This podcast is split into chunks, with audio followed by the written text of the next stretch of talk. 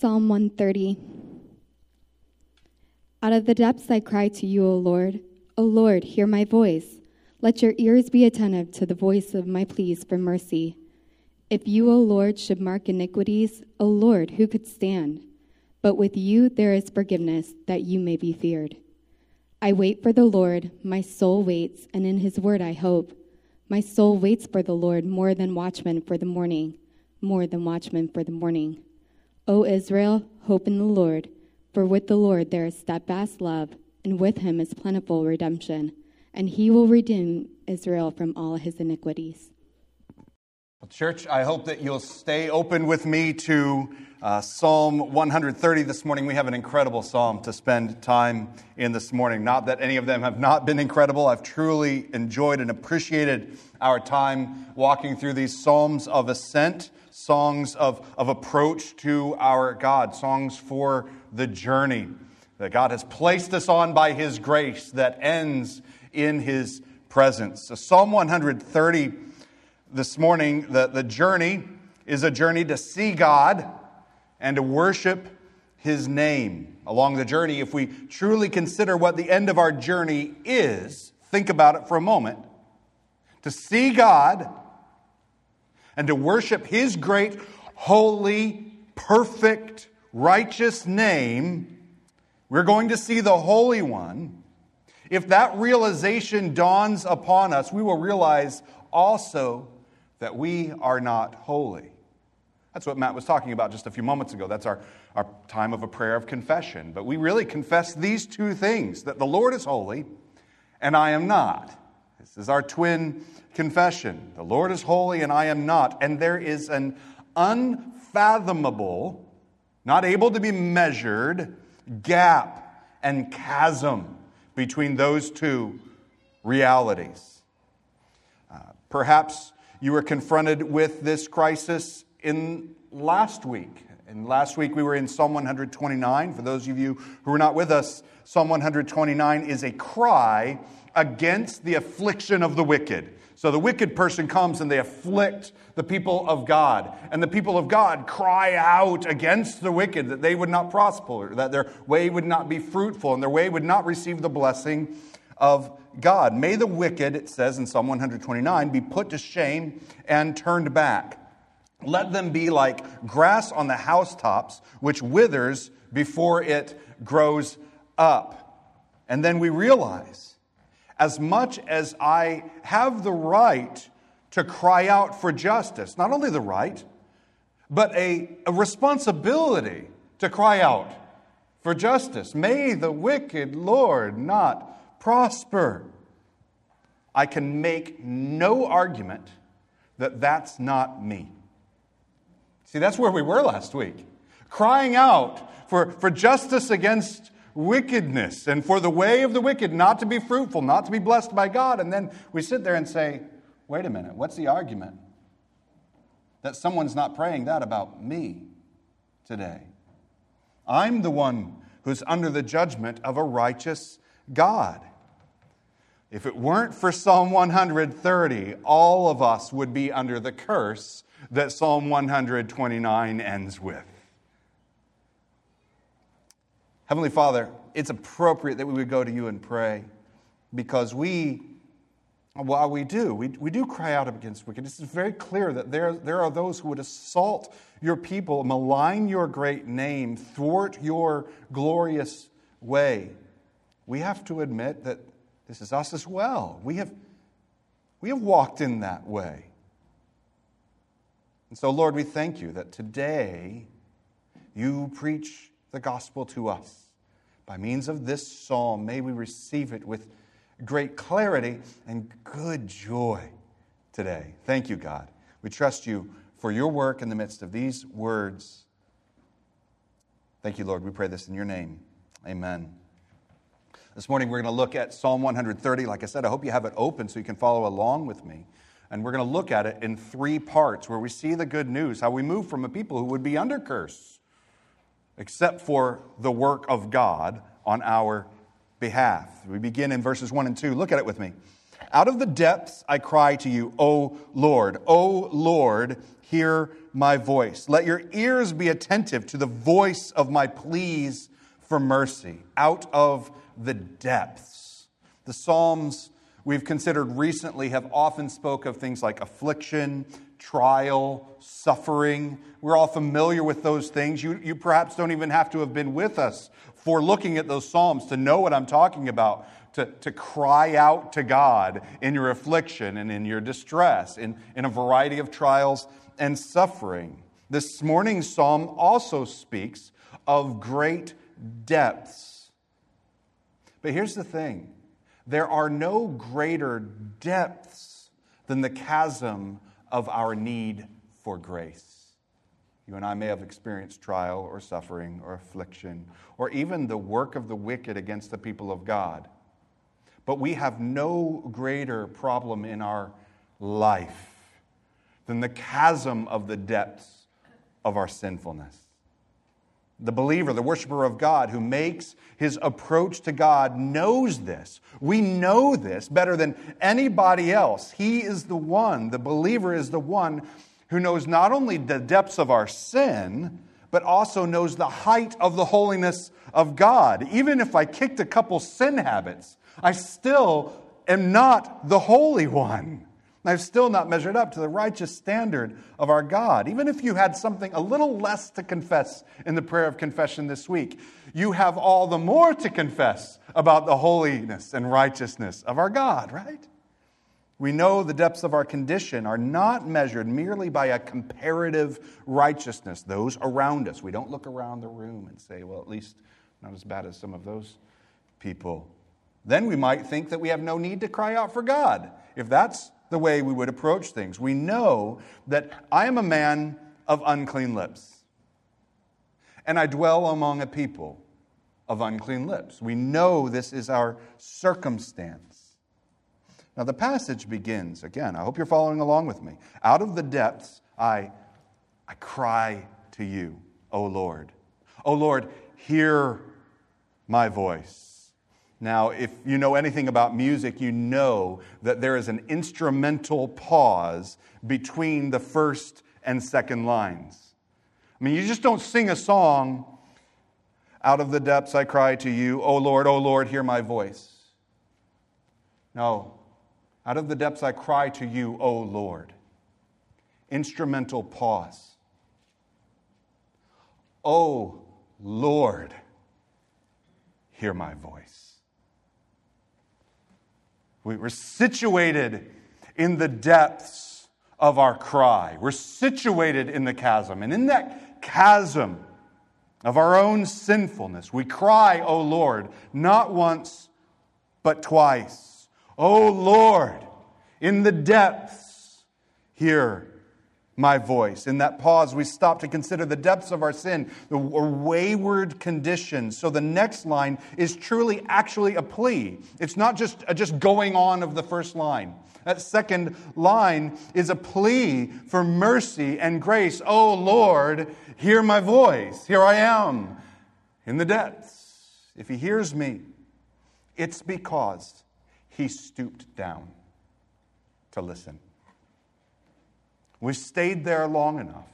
We've measured the chasm.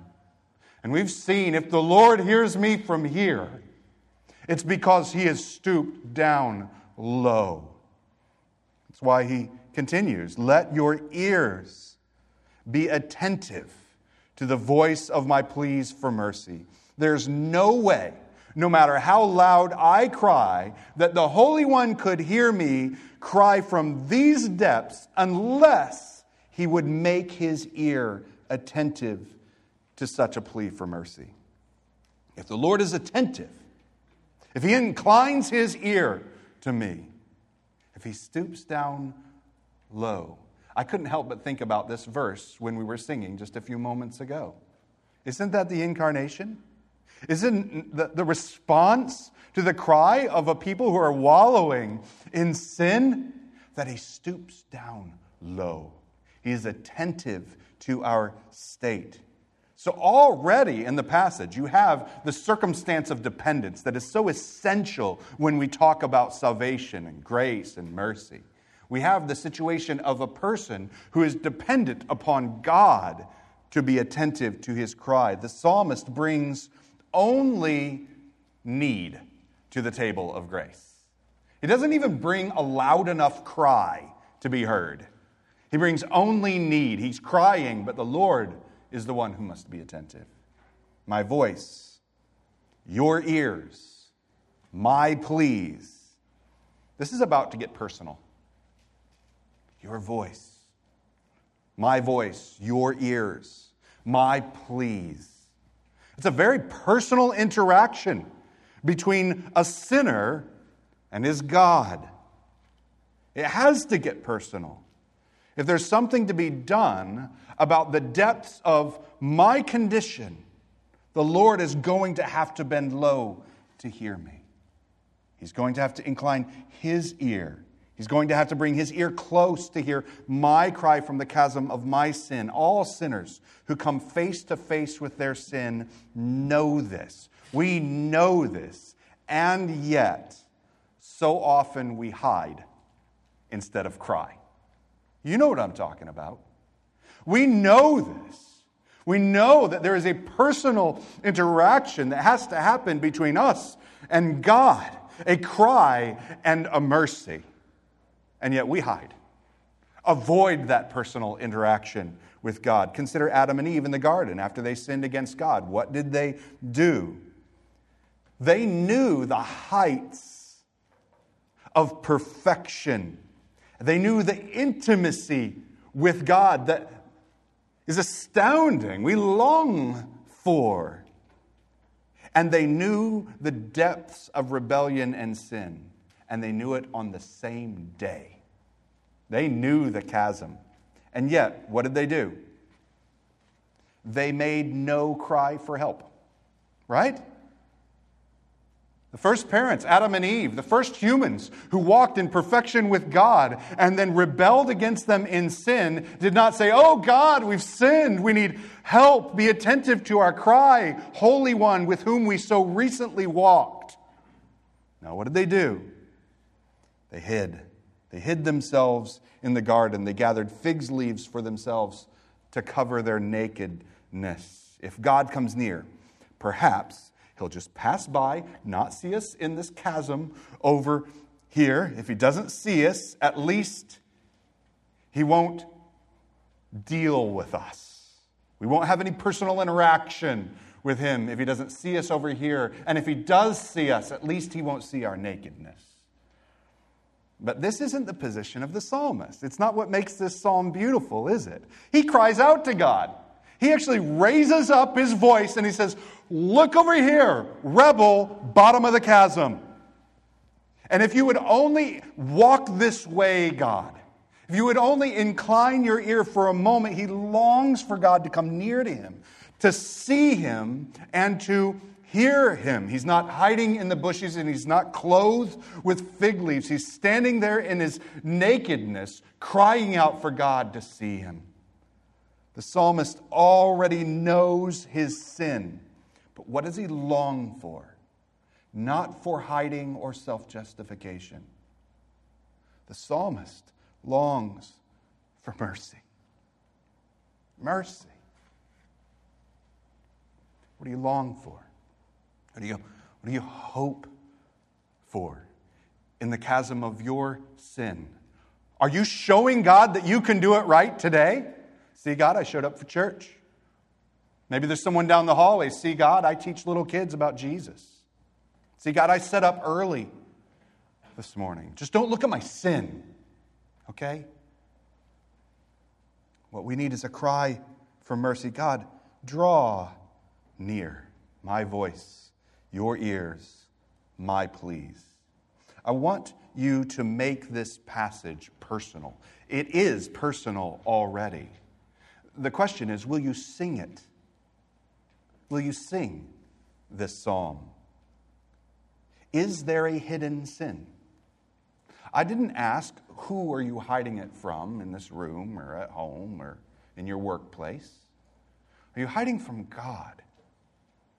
Is there a feeling of shame or, or worthlessness because you've spent so long hiding from God? Is there perhaps an attempt to cover over your failures by making yourself look good, by trying to do good things? You're putting on fig leaves. If he sees me, if he sees me, at least he'll see me putting on some good things, not in the depth of my depravity. My goodness, the church is the best place to do that. The church is a wonderful place to try to hide from God to put on fig leaves. See, I'm not hiding. I worship Jesus. And you put on fig leaves of your self righteousness because you don't want God or anyone else to see what the true condition is. This morning, this psalm gives you words. It gives me a guttural cry to cry out to God. There's a, a band that I, I, really enjoy. I've enjoyed them since the early 90s called The Choir. And The Choir has a song called Mercy Lives Here. Mercy lives here. And then it says, At home with the saints and sinners, mercy lives here. Mercy is at home shines the best, is the most comfortable at home with saints and sinners. Mercy lives here in the depths where the Lord inclines his ear, not with self righteousness, hiding and pretending. The passage is, is beautiful. It turns on a dime in verses 3 and 4. Verses 3 and 4 If you, O Lord, it offers a conditional, it's, a, it's an if then statement. If you, O Lord, should mark iniquities, if you kept an account and a record of my wrongs and then walked in light of that toward me, O Lord, who could stand? If. The psalmist is so realistic. I love it about the whole of the scriptures. It's not, it's not mushy, it doesn't pull punches. It's very realistic. If you, Lord, should mark everything that I've done, and I'm aware of it today as I cry out for mercy, who could stand he knows what's at stake. He knows what happens if he cries out and actually gains the attention and the ear of God. Imagine for a moment a person at the chasm of their sin would cry out to an holy God and actually get his attention. Imagine that for a moment. And he decides to mark his sin. Who could stand? This is such an important part of the psalm, and it's such an important part of our cry to God. We realize that we're not just help, asking for help out of a pit. Hey, God, I was going along, I stumbled a little bit, and uh, otherwise I was mostly righteous, but I kind of fell into this thing that was here. No. Now, we're crying out from the bottom of a pit that we dug and then jumped into headlong. No excuses. And if you, God, come along here, here, you would be right to say, stupid, foolish, wicked. Who, who could stand under that? I don't like it when other sinners call me that stuff. Imagine if a holy God said it. He was completely right, completely right in his judgment. Our cry isn't I need a little help here. Our cry, mercy. Mercy. My voice, your ear, be attentive to my cry. And then we have, perhaps, the most precious of Christian doctrines. Now, I just said doctrines, and some of you said, well, I'm out. We're going to talk about doctrines today. What if I told you that today's Christian doctrine that you're going to have to memorize and be quizzed on later has just three words? But. But.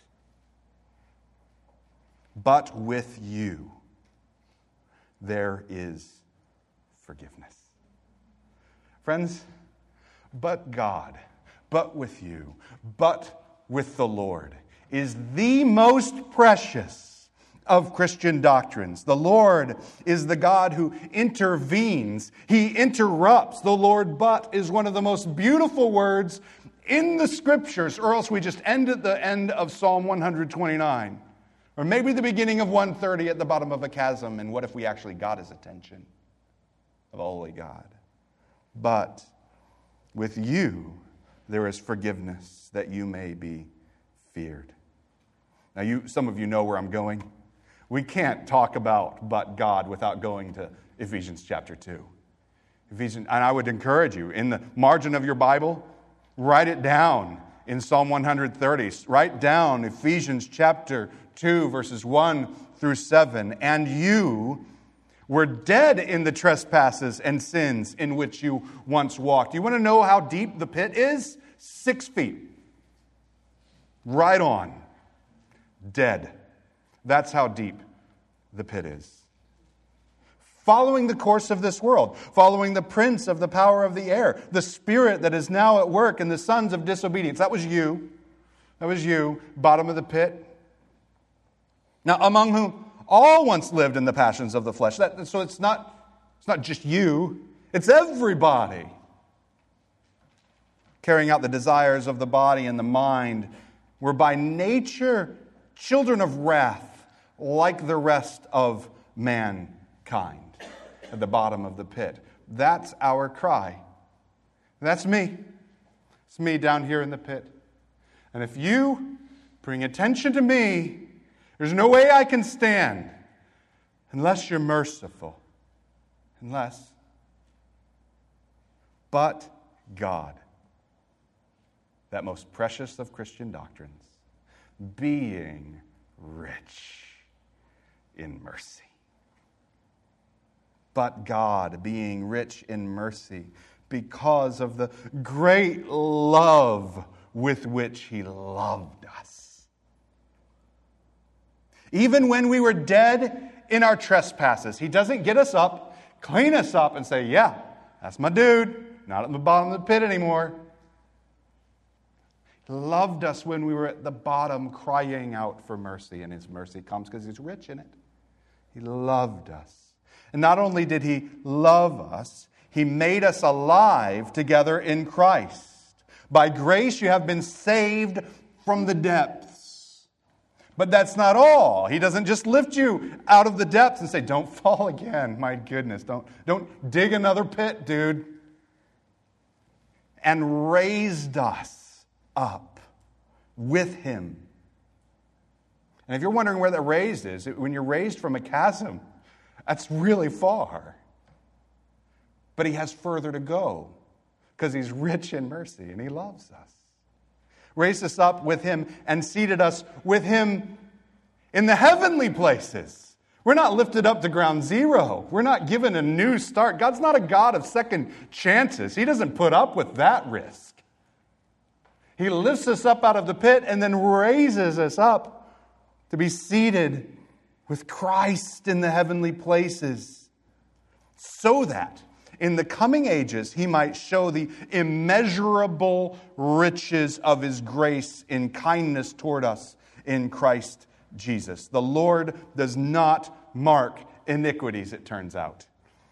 Who can stand? Nobody, but the Lord is rich in mercy. Who can stand? Only the redeemed. Only those who have God do that work for them. Only those who are in Christ, who have been raised to the heights of the heavenly places. And what's He do in the heights of the heavenly places? What do we do for eternity? Make a really big deal of the immeasurable riches of His grace in kindness toward us. Do you think they're run out? Do you think that God's grace is all kinds of spent? Think we're going to run out of new songs to sing for eternity, new wonders to live in light of forever when we have a God who is rich in that kind of mercy and immeasurable riches of grace? Now, there's something fascinating that happens here. If you look at the passage, we're paying attention to the words. It says, But with you there is forgiveness that you may be feared. We're given us so that. We're told why he did. We're not just told what he did, we're told why he did it. That you may be feared. Let us remember uh, this journey that we are on is a journey to worship. All right?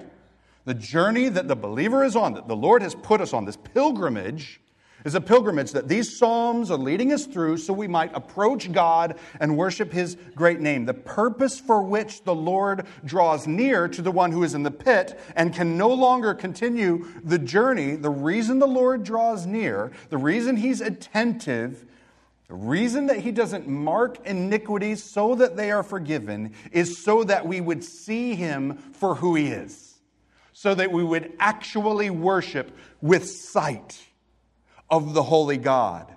So only the person who has been forgiven of their iniquity has a true and right fear of the Lord.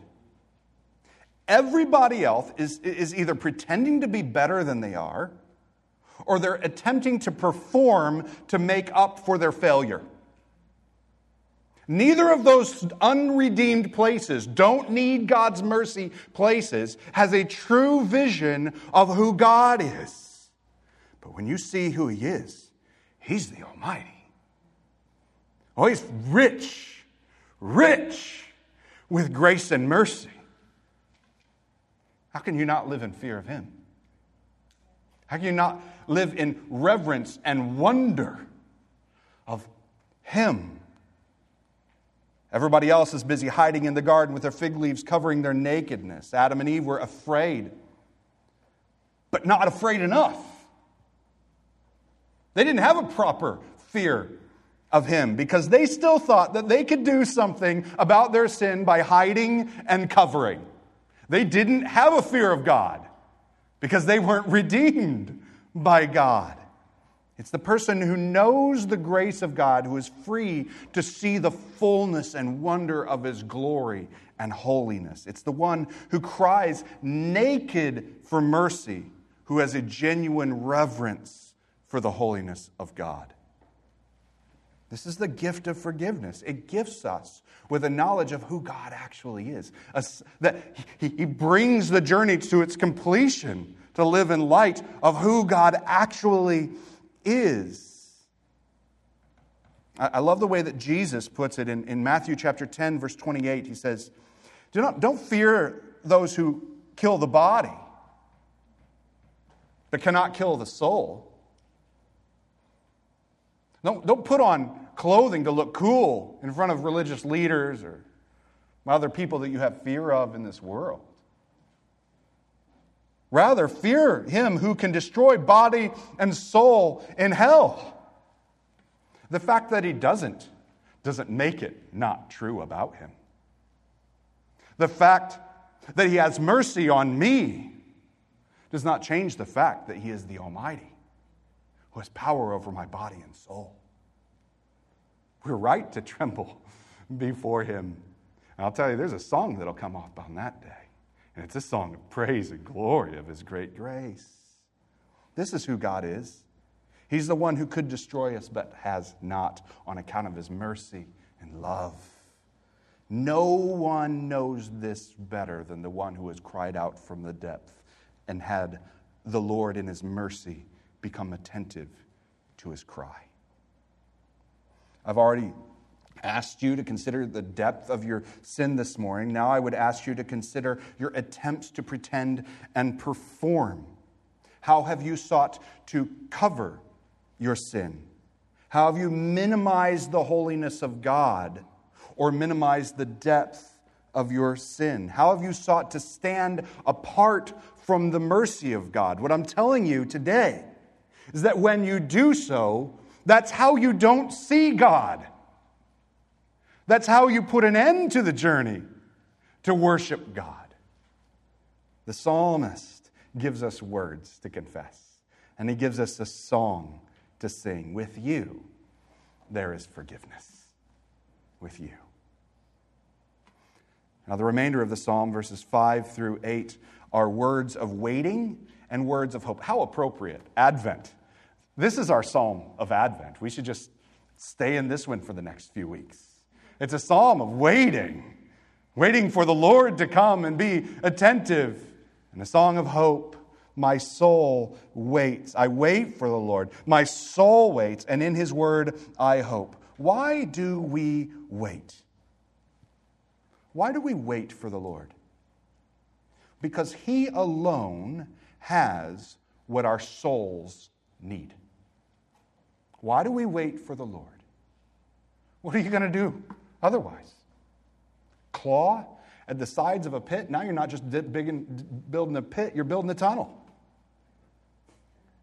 Why do we wait?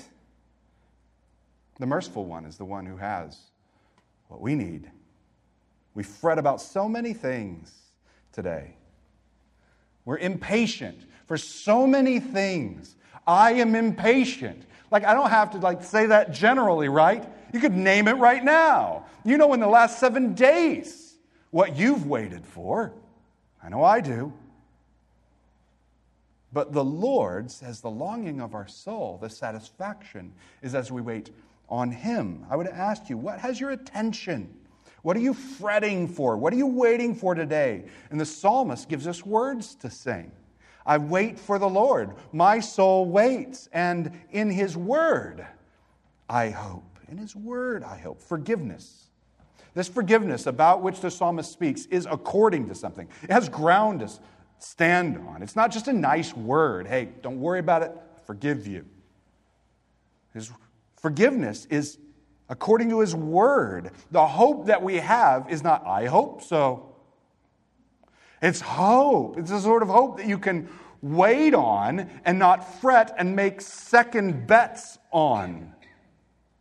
You know, hedge your bets against the hope of God. Forgiveness is not something that we figure the Lord will do. The Lord is not conforming himself to a cultural construct of our own creation that we have this disposition that we ought to just be more forgiving toward each other. No, he's not, he's not forgiving because he's generally like us. It's because he's completely different than us, and when he says something, he does it, and he's pronounced the word of mercy and forgiveness, and so we wait and we hope. The Lord has decided upon mercy for the people who cry out to his name. The Lord has spoken. and It will be so. His reputation hinges on the forgiveness of those who wait for him. You hear that?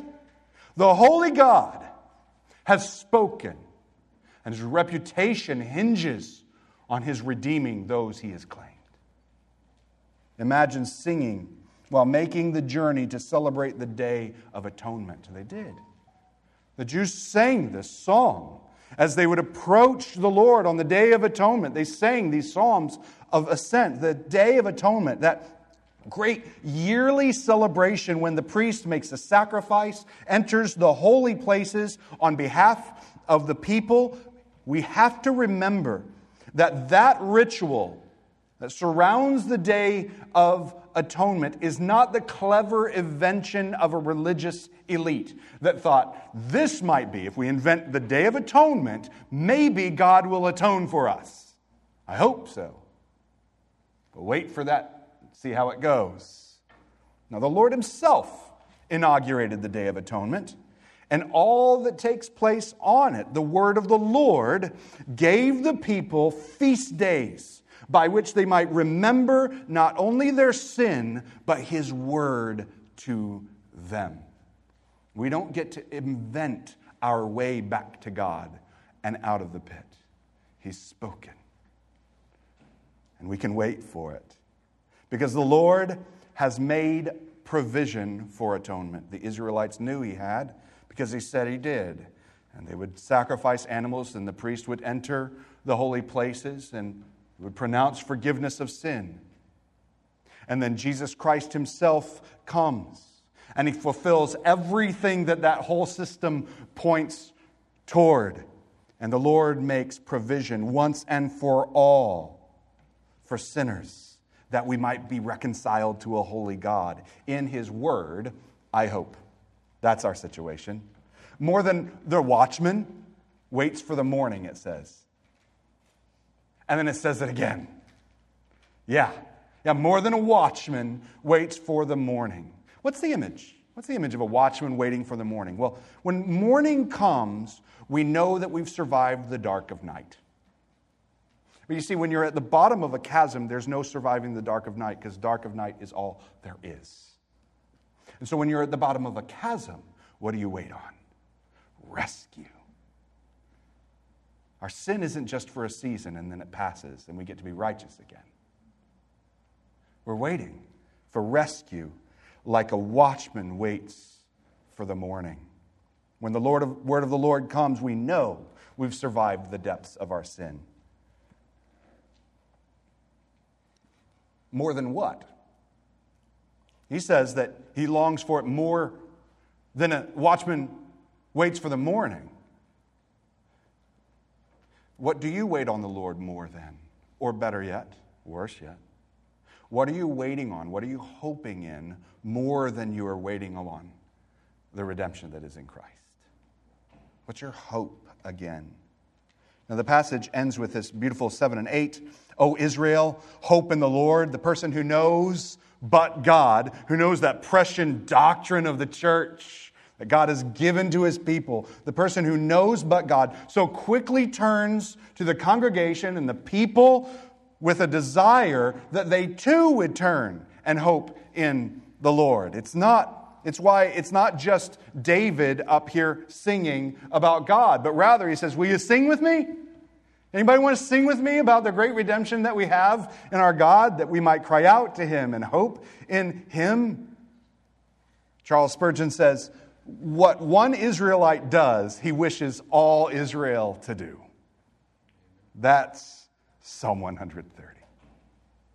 We found that with the Lord, there's steadfast love. How beautiful it would be to hear the whole room singing it. We found that with Him is plentiful redemption. How beautiful it would be to hear the congregation sing it. He will redeem Israel from all his iniquities. Now, this is fascinating. The passage begins in the singular, right? Oh, out of the depths, I cry to you. It could have said, Out of the depths, we cry to you. Let all of Israel sing. Out of the depths, we cry to you. It doesn't. It begins in the singular. It's me in the bottom of the pit that I dug because my sin has separated me from the holy God. But you know what's beautiful? It ends in the singular too, but in a different way. And he will redeem Israel from all his iniquities. You know what God has done? He's redeemed all of these people from all of these pits and brought them up to his heavenly kingdom. And in doing so, we are not just reconciled to our God, but we get to be reconciled with one another. He's made a people, He's made a church, He's made a body, He's made a fellowship. God has fashioned a redeemed people. See the order of the psalm. The psalmist cries out, The Lord forgives. And the psalmist waits and hopes. This is the order of salvation. This is the bad news, and this is the good news, and this is a people rejoicing. Surely forgiveness changes everything. It's the hinge for salvation. Surely the one who fears the Lord does not live like the one who is still hiding in their sin. But the business, the focus, the activity, the responsibility of the redeemed is to wait. What's the application point for this morning? If you're still in the pit trying to fix yourself, stop it. Cry out. If you're still hiding in the bushes with fig leaves thinking you're covering yourselves and thinking that you know who God is, stop it. Cry out for mercy. But if that's you, if that's you, you have cried out for mercy. The Lord has been attentive. Wait upon him. We don't get up and say, whew, that was a close one, and get on with our day. The business of the church is the business, the activity, the labor of waiting. It's the labor of faith.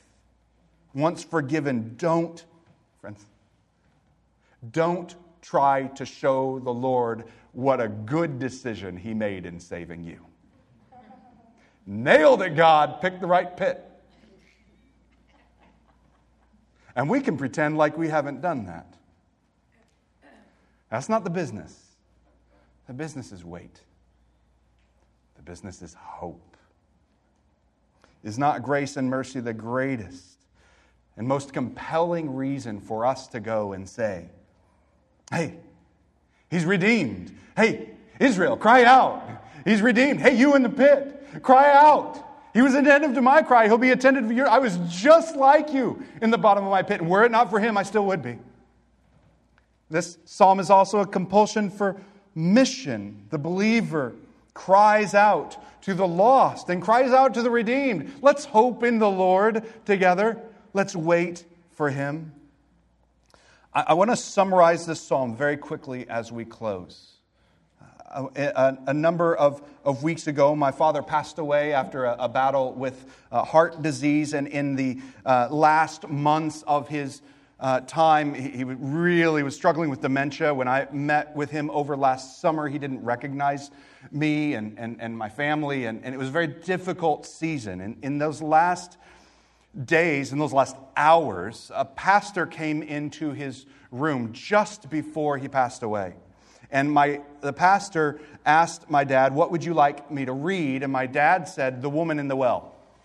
And um, if you know the stories of the scriptures, you'll know there is no woman in the well.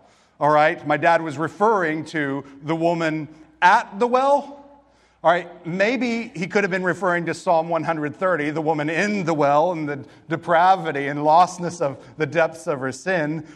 He just got that a little wrong at the end there. He'd forgotten so much at that point in his life. And he was struggling to remember the name of, of my brother and, and, and my dad's wife who was in the room at the time. But as the man began to read John chapter 4, the most basic hope. The most basic waiting remains for the believer. And in that moment, as, as the pastor read about the woman in the depth of her sin, and Jesus was not afraid to tell her about it, he didn't sugarcoat the reality that the woman at the well was a sinner. In the depths of her sin, she was lost. And my dad cried out from his bed, knowing so very little he knew this. He cried out, I am that woman. Friends, that's Psalm 130, verses 1 and 2. That's me, let Israel say. And then the pastor continued. And Jesus, and, and, and Jesus begins to tell the woman about living water and how he is the well of living water by which she might be cleansed, refreshed, and redeemed to the worship right worship of her God. And my dad cried out the second thing that he knew. He didn't know anybody's name, but he knew this I need that. Friends, that's Psalm 130, verses 3 and 4. Let Israel say, I'm that woman. I need that. We don't have anything else to say and I'm going to get it right this time. No. I'm going to nail it for the rest of the time. No. I'm going to prove to you that I'm a worthy servant. No. I'm going to wait. Those are the two things I got. I'm going to die with those two words on my lips. I am that woman. I need Jesus. Brothers and sisters, some of you have not cried that. Those are not your words, that is not your waiting, and it is not your hope.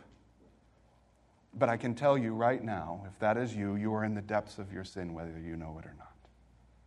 And today is the day to cry out from that place. Here I am, Jesus, naked and apart from your mercy, ashamed. And then he comes with mercy and he lifts us out of the pit. And we say, I need that. And it never ends. I would call upon you. Make that your cry today. And if you, you're like, yeah, I, I know that. that. That's my cry. My cry is faith. Never stop. Remain, wait in that redeemed place because we never stop needing mercy. That's why He lavishes on it forever. That's why He's rich forever in mercy toward His people. Heavenly Father, we are a people of need, and it never stops. We need your righteousness. We need your forgiveness. We need your word. We need reminder. We are wayward and we need to be called back to begin to wait on you again. We need your mercy today. And we never don't.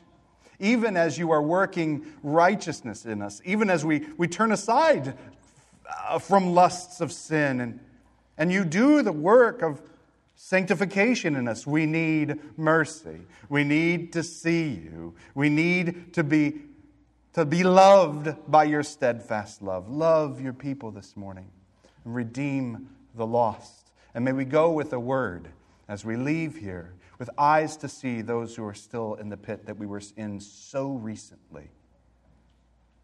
And go with words of good news. Thank you, Lord. Increase our praise. Fill up our Advent songs. Fill up our worship this morning with news of your mercy and grace. Thank you, Lord. We pray this in your name. In the name of Jesus, we pray. Amen.